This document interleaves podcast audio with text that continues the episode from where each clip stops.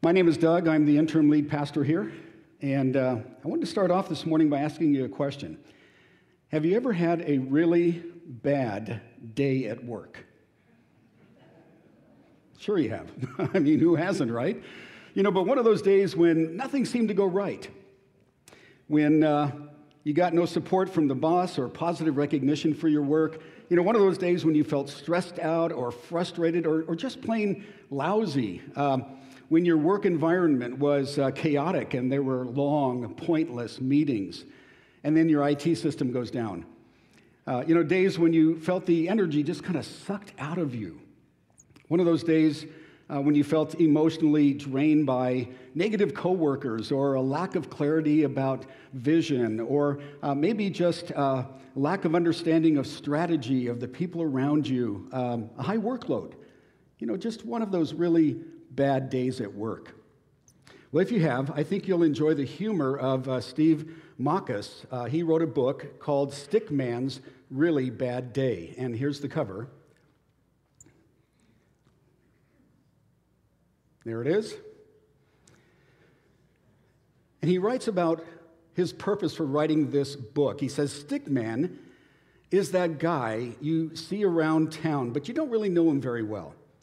Everywhere you go, there he is, crossing the street, waiting for the bus, issuing warnings about potential disasters at sea and on land, at the mall, at work. But when he's not offering advice, Steve writes, what does a day in the life of Stickman actually look like? This man navigates the perils of a, um, or this catastrophe packed book uses images derived from real signs to follow a continuous narrative as Stickman navigates the perils of a single hilariously bad day. And he writes, Everyone has had that bad day at work that just keeps getting worse. But Stickman's adventures show readers both what a bad day really looks like, and that in the end, it never is really quite as bad as it might seem. It's the perfect pick me up when life or a forklift knocks you down. And I thought to myself, that sounds like a fun read, doesn't it? Just about this really bad day in the life of Stickman. Well, folks, today is Palm Sunday, and today was Jesus' worst day on the job. Now, I know, I know that we typically think of um, his Good Friday activities as being his really worst day on the job. I mean, after all, he's, he's arrested, he's betrayed, he's beaten, he's crucified, and you would think that was the bad day on the job, right? But it wasn't. Palm Sunday was his worst day on the job because Good Friday was the day that was much anticipated in the planning of God. In fact, the Word of God tells us that before the creation of the world, the Father, the Son, and the Holy Spirit had planned his death, burial, and resurrection to pay for the sins of humanity. It was a very much anticipated, intended moment in Jesus' life. But what's interesting is that Palm Sunday was much worse. And, and the reason for that is because the plans they had made for that day, which had been prophesied over 500 years earlier by the prophet Daniel, could have been great, but they weren't. Something wonderful, really wonderful, could have happened that day and didn't. So let me set the stage for you from a little bit earlier. If you have your Bibles this morning, I hope you do would you open them to Luke chapter 4? And we're going to look at a couple of passages this morning that tie us back into uh, Good or uh, Palm, Palm Sunday. And uh, I want to begin with Luke chapter 4, where it begins in verse 14, and it says, Jesus returned to Galilee in the power of the Spirit, and news about him spread through the whole countryside, and he taught in their synagogues, and everyone praised him. He went to Nazareth, where he had been brought up, and on the Sabbath day, he went into the synagogue as was his custom, and he stood up to read. The scroll of the prophet Isaiah was handed to, it, handed to him, and unrolling it, he found the place where it was written. And he reads this The Spirit of the Lord is upon me because he has anointed me to preach good news to the poor. He sent me to proclaim freedom for the prisoners and recovery of sight to the blind, to release the oppressed, to proclaim the year of the Lord's favor. Folks, this is Jesus' job description. for his work. And he proclaims it to the people there, and he says, I've got five purposes here as the Messiah, as the King. These are five things I want to do in the lives of people. And he says, Number one, I want to give you hope for the future. Anybody need hope for the future? He says, I want to preach good news to the poor. Positive, uplifting, good news for those who are desperate. So, hope for the future. Secondly, liberty for the enslaved. I want to proclaim freedom for prisoners. Thirdly, I want to give light to people in darkness, recovery of sight to those who are blind. I want to give life to those stuck in old habits, he says, releasing the oppressed. And I want to give joy to the disheartened. Proclaim the year of the Lord's favor. And he looked at the people in that synagogue and he said to them, My job is to be the king who will rule and bring about all of these wonderful changes for people of hope and liberty and light and life and joy. And eight days later, he summarized this message for his disciples. In Luke 4:43, he says, "I must preach the good news of the kingdom of God to the other towns also, because that is why I was sent." So let's pause there for just a moment. What's Jesus' job? It is to proclaim the kingdom of God and all of these wonderful qualities of what that kingdom will do in the lives of people to all of Israel and ultimately to the entire world. He says, This, this is why I was sent. And so it would be an understatement to say that Jesus was excited about the kingdom of God. If he had written a blog about it, it might have been titled Everything You've Always Wanted to Know About the Kingdom But Were Afraid to Ask. If he was on a talk show, the topic might have been People Who Think We Should Have a Monarchy. If he had run for president, his slogan might have been It's the kingdom, stupid. Right? He was all about the kingdom and what the kingdom of God was, would do, not only because he was the king, but because his rule would produce amazing change in the lives of those who joined his kingdom.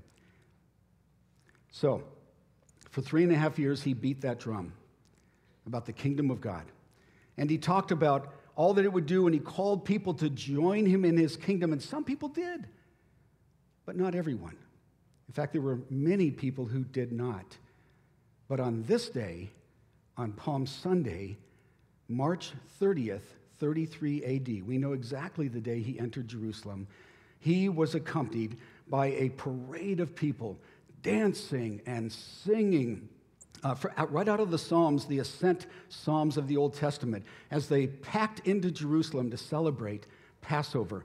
And the intensity of the crowd was heightened by the fact that he was there. So they're thinking to themselves, Jesus, this great prophet, the doer of miracles, is present. Jesus, the powerful teacher and the wonder worker, is here among us. Jesus, the coming king and the raiser of the dead, is on the road with us. And I want you to catch the furor, think that's how we say that word, the excitement of all the crowd of that moment. John 12 captures it for us. Listen to this.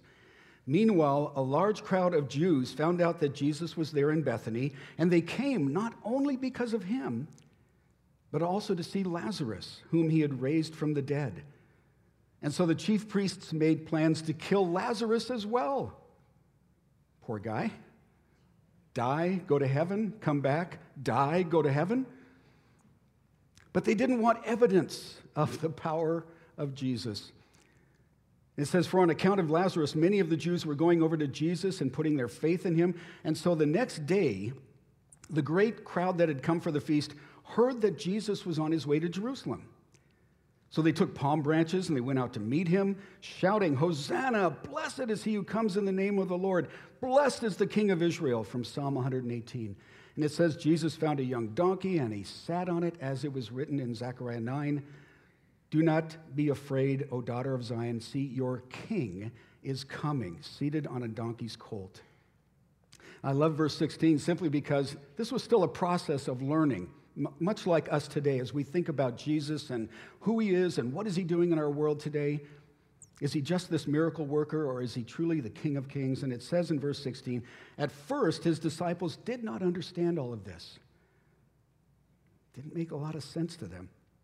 It was only after Jesus was glorified did they realize that these things had been written about him and they had done these things to him. Now, the crowd that was with him when he called Lazarus from the tomb and raised from the dead continued to spread the word. And many people, because they had heard that he had given this miraculous sign, went out to meet him. And so the Pharisees said to one another, See, this is getting us nowhere. Look, the whole world has gone after him. Only if it would. So, in this parade of people celebrating the Passover, Jesus' presence, there is not one bored expression, there is not one wearied brow, there is, is not one pensive frown, not one sad face. Except for Jesus. While the crowds waved their palm branches, he wept. As the throng shouted, Hosanna to the King, he sobbed. And as the masses geared up for a party, he grieved. What a contrast. Here's this huge crowd. They've seen Lazarus raised. They're excited about this miracle. They, they want to see this Messiah. And as they race toward Jerusalem, Jesus pauses and begins to weep. Notice in John 19 41, he says, As he approached Jerusalem and he saw the city before him, he wept over it. And he said, If you, even you, had only known on this day what would bring you peace, but now it is hidden from your eyes. The days will come upon you when your enemies will build an embankment against you and encircle you and hem you in on every side. They'll dash you to the ground, you and your children within your walls. They will not leave one stone on another because you did not recognize the time of God's coming to you. And so hot tears flooded the face of Jesus at this joyous event. Sobs shook his frame while they celebrated. This was his worst day on the job ever. And it's because they were truly on the cusp of something incredible that was not to be. In the Greek language, when you see if then clauses, we see those a lot in English, don't we? If then. They had three ways of interpreting that depending on the context. One was if, but it's not going to happen, then this would have been the outcome. Or if, and it, it actually might happen, we don't know for sure, then this would be the outcome. And if, and you can bet your bottom dollar on it, it's happening, then this will happen. Jesus uses one of those three forms in this passage, and it's the middle one. He says, if, and it could happen. This moment could actually be realized in your lives and the life of Israel. And you notice how he says this here. If you, even you, had only known on this day what would bring you peace. Do you sense the, the tenuousness of that? Do you sense the possibility of it, the opportunity of it? And Jesus is, he's, he's looking around, he's kind of experimenting, thinking about is this actually going to happen? Is it going to work? And he realizes, no and it causes him to weep.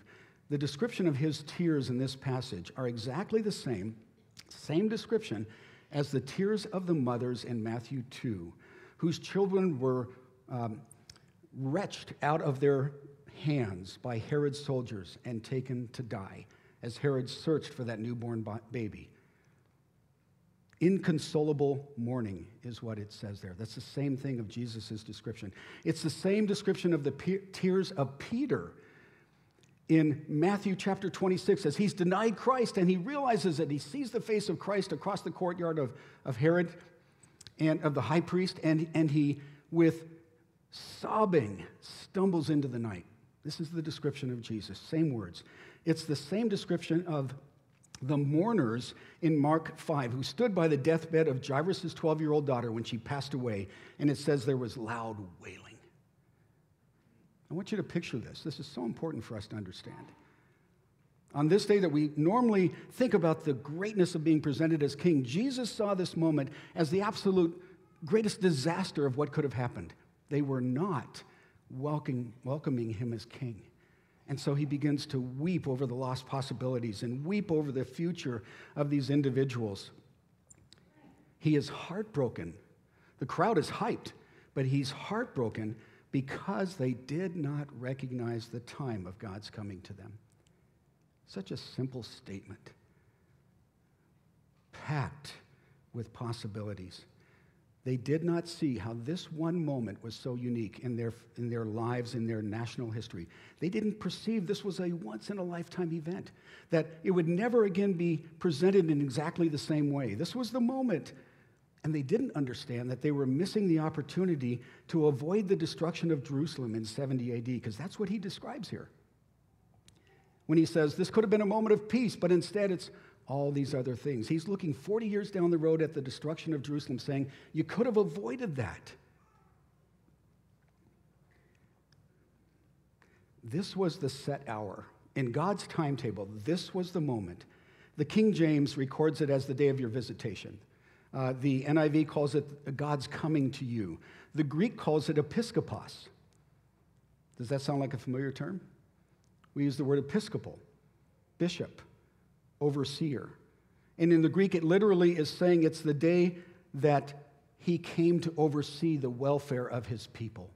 This is just like a owner of a Redlands orange grove who realizes tonight we're going to have frost. And what does he do? He goes out that night and he turns on the smudge pots and he gets the windmills going so that his crops don't freeze. He's an episcopos. He's overlooking the welfare of his crops. It's like a mom who hears a noise in the middle of the night and gets up to check on her kids to make sure they're okay. She's an episcopos, overseeing the welfare of her children. She's like a, it's like a bus driver who glances in the rearview mirror to make sure everybody's seated before he puts the pedal to the metal. Right? He's overseeing the welfare of those in his trust. And so Jesus comes as king to oversee the welfare of his people, to keep an eye on their care, to look out for their condition, and the majority of the people miss the moment. Does that sound tragic? It is. But, but what God would say to us today, I believe, as we look back on this event, is folks, we can be different. We can be individuals who can change the course of our lives because of what we recognize God doing in the moment of them. We can welcome the King. We can participate in the offer of the kingdom if we will do what they did not do. So, what did they not do? Let me give you three things this morning that I think if we will pay attention to these three things, our welcome of the king will be exorbitant. It will be richly placed out before him. So, number one, what did they not do, but we must do? We must look for more than miracles from Jesus. We must look for more than miracles from Jesus. Look again at Luke 19. Verse uh, 37 says, As he was drawing near to the city, already on the way down the Mount of Olives, the whole multitude of his disciples began to rejoice and praise God, right? With a loud voice for all the mighty works he had done. And they're quoting the Old Testament Blessed is the King who comes in the name of the Lord, peace in heaven and glory in the highest. And notice what happens. Some of the Pharisees in the crowd said to him, Teacher, rebuke your disciples. Because they heard the Psalms being quoted applied to Jesus as the Messiah, and they said, Hey, cut it out. This isn't appropriate. And Jesus answers, I tell you, if these are silent, the very stones will cry out. You can't deny this moment. You have to remember the fact that Jesus had just in the weeks preceding done some outstanding miracles, right? So he had healed a crippled woman um, who had been demon possessed for 18 years, and he cast the demon out. He had healed 10 lepers he had given sight to a completely blind beggar. He brought Lazarus back to life after he'd been dead for four days, and the King James Version says, He stinketh. And he did, right? He brings him completely back to vibrant life. And the people are energized about Jesus and what he can do. They're so excited. And that's incredibly natural. I think we would be too. But Jesus points out to us in, in, his miracles that miracles were always designed to reveal God's power. And they met felt needs, and they showed God is in control and they demonstrated his care. So this was what happened with miracles. But folks, God doesn't do miracles to wow us. He does miracles to woo us to himself. If you look at all of the miracles in Scripture, so think about this for just a minute. Think about all the times in the Bible you saw miracles, right? You can group them into four categories, four different eras of miracles. So, what would the, one of the first ones be? The first era when miracles are happening, it's with, with Moses, right? And you've got the parting of the Red Sea, you've got all the plagues, you've got all the manna in the wilderness, you've got all these miracles happening. Why do they happen? Why does God send the miracles? What's his purpose? It is to convince Pharaoh and the Egyptian people that Yahweh is the supreme God and the gods of Egypt are not. To authenticate his messenger, Moses, and his message. That's why the miracles were happening at that time. What's the next era? What's the prophets, right? Elijah, Elisha. And you see all of these miracles that they do at that period of time in Israel's history where Israel is departing from God. And the purpose again is why? What's to authenticate his messenger and his message to call Israel back to Yahweh. What's the next error? This is an easy one. If it looks like a squirrel, acts like a squirrel, in Sunday school, it's always Jesus, right? That's always the answer. It doesn't matter what the question is. It was the era of Jesus, and miracles are rampant. Why is he doing miracles? To authenticate the messenger and the message. That there's a change in covenant. You don't have to obey the law anymore to earn your salvation. It's given to you as a free act of grace through Jesus Christ. And so it's, again, it has a purpose, not just to wow us, but to woo us to Jesus. What's the fourth era of miracles that we will begin to see again? The book of Revelation, right? When you begin to see miracles done again, and now they're televised across the, the globe. And again, the purpose is what? To authenticate the messenger. You guys are listening. This is great. The messenger, right? And to authenticate the message. God is speaking to an unbelieving world, demonstrating that He is addressing all of mankind's wickedness and calling all to repentance. So God always does miracles, but they're to point us to the person of Christ, to the word of Christ, to transform our inner person. Not just our physical well being, not just our physical world, to change us. Because the word of God is what is, if you quote scripture, living and active and sharper than any two edged sword, piercing to the dividing of soul. You know, it gets inside of us like a four year old and rampages around pulling things out of closets. It was in the Word of God that God told the Jews exactly what day he would enter Jerusalem. Did you know that? He wrote it for them over 500 years earlier through the prophet Daniel and told them exactly what day to stand on the outside and expect that Messiah to show up. We find it in Daniel chapter 9. We'll put it here on the screen for you. This is from the Living Bible because it puts it into our terms. Notice what it says now listen, it will be 49 years plus 434 years. We're used to hearing the word seven sevens, that type of thing. But when you put it into years, it's 49 years plus 434 years, a total of 483 years from the time the command is given to rebuild Jerusalem. So here's that one marker command to rebuild Jerusalem until the anointed one comes. Is that pretty clear? Well, if you're paying attention, it is. Jerusalem's streets and walls will be rebuilt despite the perilous times, and after this period of 434 years, the anointed one will be killed, and his kingdom still unrealized. That's Palm Sunday. That's the message of Palm Sunday. It's an unrealized kingdom yet. And a king will arise whose armies will destroy the city and his temple. That's what Jesus told them as he's going into Jerusalem. They'll be overwhelmed as with a flood, and war and its miseries are decreed from that time to the very end. Has Jerusalem ever really had peace since the time of Jesus? No, they haven't.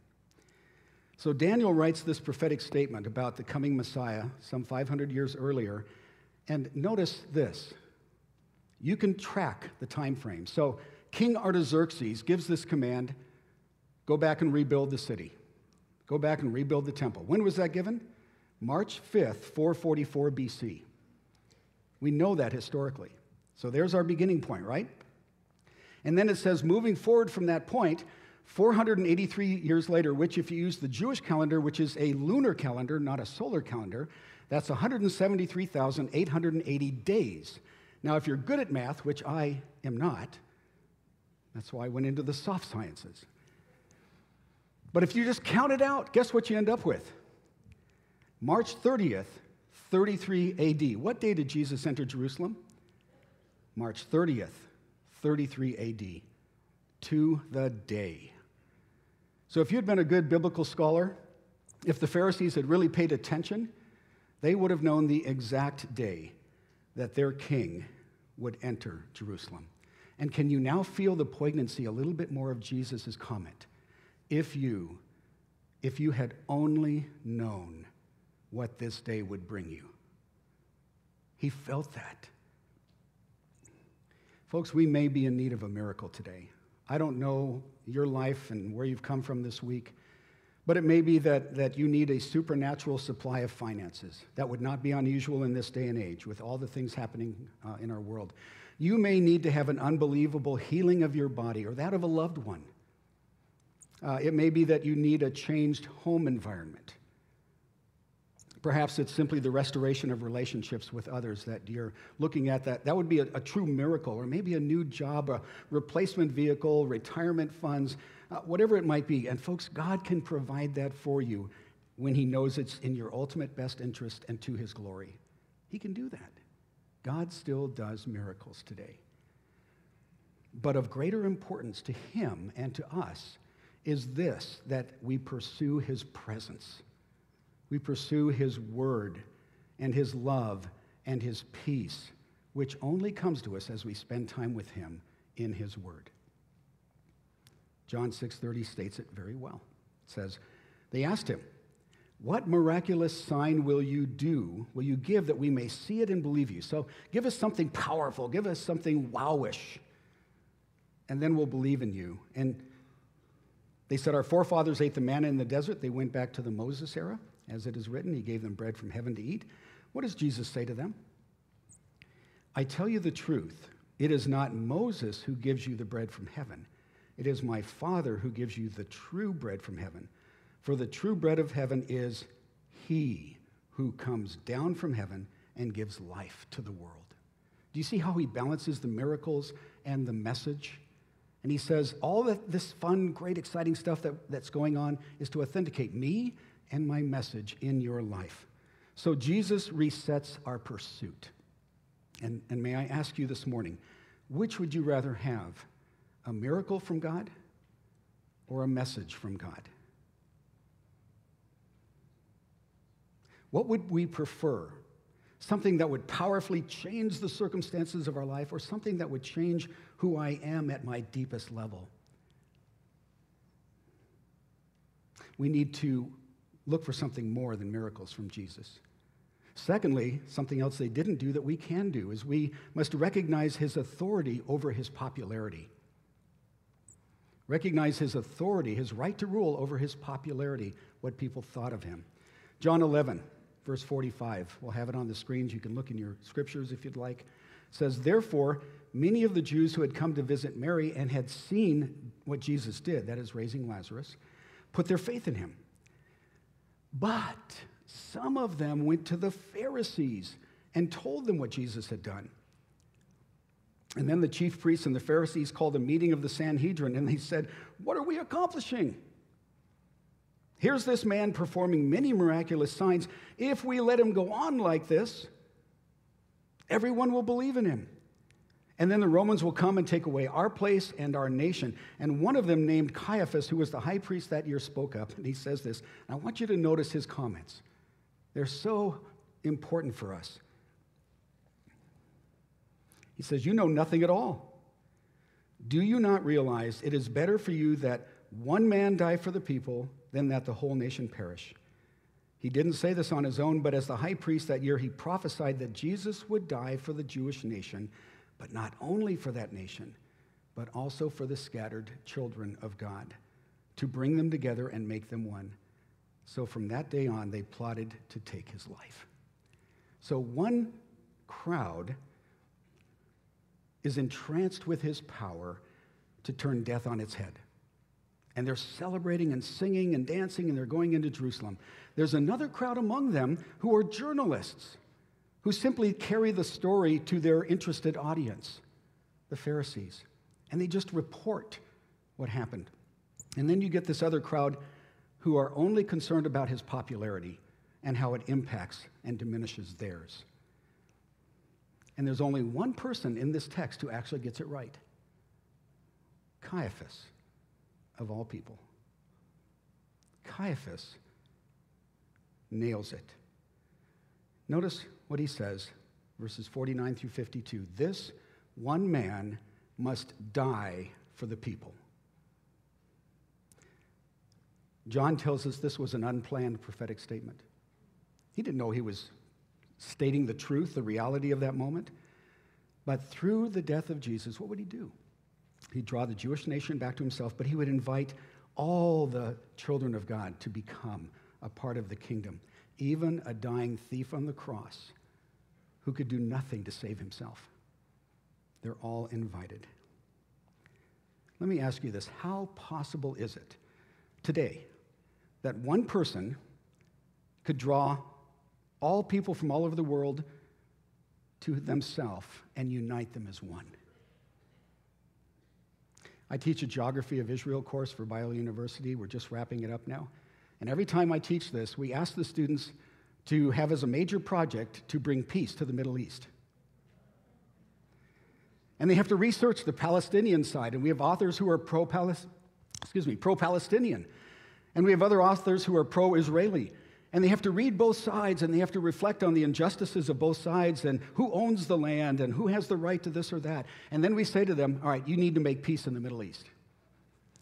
And every one of them goes, Are you kidding me?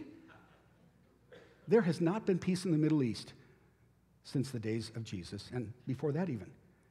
So, how possible is it that one man could do all of this? What would it take to accomplish bringing everyone together as one? it would take authority, the right to rule.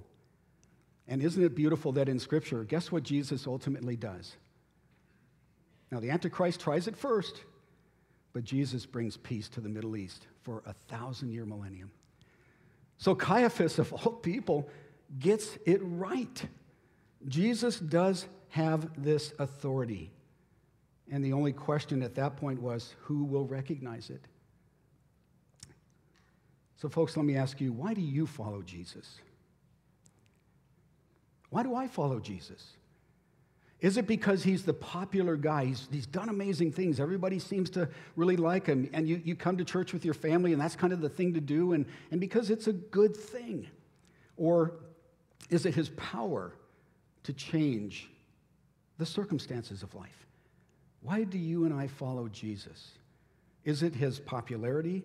Or is it his authority? Have you been captivated by the authority and purposes of Jesus to change you in the kingdom of God? You see, when we invite people to trust Jesus Christ, we're not asking them to add Jesus to their lives. We're asking them to add themselves to the kingdom. That was the drum Jesus beat all the time.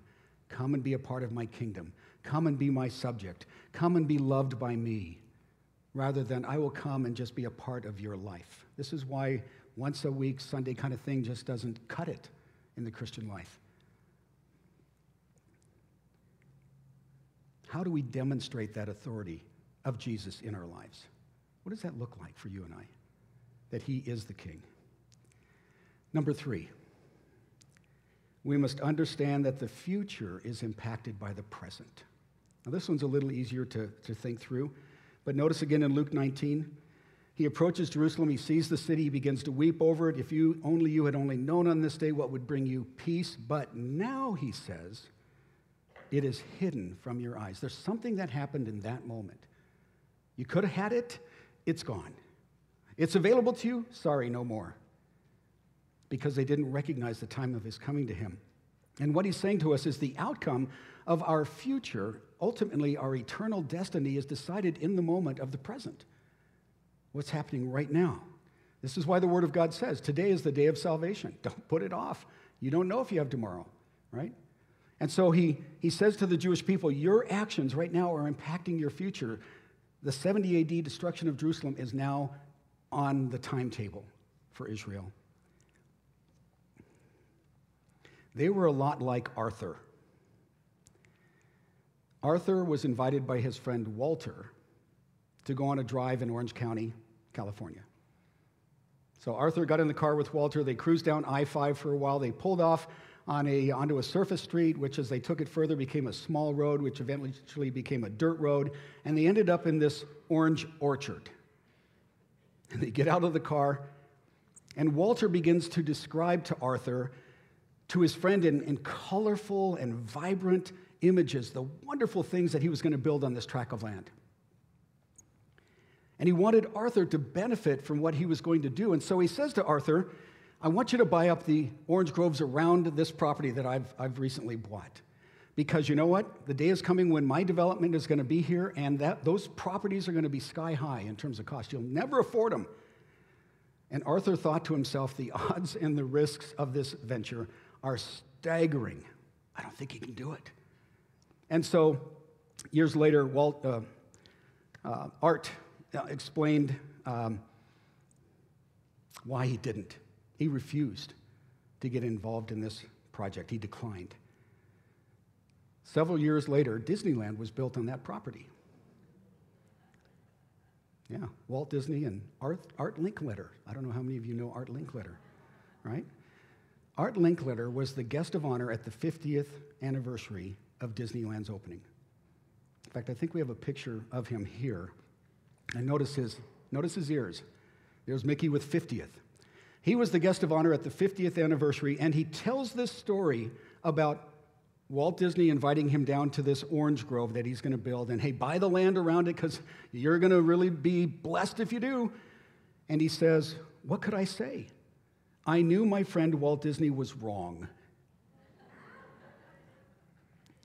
I knew that he had let his dreams get the best of his common sense, so I mumbled something about a tight money situation and promised I would look into the whole thing a little later on. Which, when he did, guess what? He couldn't afford the land. So, this good friend of Walt Disney, who, by the way, wrote the introduction to the book, How to Be Like Walt, capturing the Disney magic every day of your life, the guy who led the 50th anniversary celebration of the happiest homecoming on earth celebration, turned down the chance of a lifetime. What happened? He forgot the fact that this moment impacts the future. And men and women and young people, Walt Disney had an amazing vision to build the magic kingdom. Jesus is building a new kingdom. A kingdom that will change our lives and our perspectives and our hopes and our joys and our peace. It will change our future. And he invites us today Will you come and be a part of my kingdom? Will we be like Art? Or will we be like Walt and believe in the vision, the dream? So let me conclude this morning with these three things. Number one, will you look for God's message over his miracles? Number two, will you recognize his authority over his popularity? Follow him not because it's a fun and popular thing to do. Follow him because he is the King of kings and Lord of lords, and he has the right to rule. And number three, understand that the future is impacted by the present. You and I, in this moment, have the opportunity to welcome him as king, to tuck ourselves into his kingdom, to submit to his authority, and find our lives transformed by this king who controls all things and will one day bring the whole world, those who follow him, into one place with a united heart to love him and serve him. He says, Will you come today? Because guess what? Tomorrow is only a possibility. We don't know. Today is the day of salvation. Today is the day of the kingdom. Let's pray. Heavenly Father, thank you for sending Jesus into our world to right our wrongs, to rule over our struggles, uh, to bring peace rather than pressures, to be our rightful ruler uh, who is benevolent, who is uh, generous, uh, kind, forgiving, uh, merciful, and, and gracious. Oh God, thank you for sending Jesus and not abandoning us to our sinful ways and to the end result, the consequences of those. Father, soften our hearts this morning. Guide our thoughts, thoughts to welcome Jesus as King. It's as simple, Father, you've told us, it's as simple as recognizing I cannot change myself. I have sins and patterns and habits and things in the past I would love to change, but I can't change any of that, but Jesus can. He can forgive my past, He can offer me a new future. But it's in this moment that we choose one way or the other. God, help us to choose Jesus as King. May we not make the same mistakes the Jewish people made that brought ruin and wreckage in their lives. Father, help us to humbly, thoughtfully, eagerly hear Jesus' voice again today, inviting us. And may we believe in him, Father, and may we live eternally through him. We pray this in Jesus' name.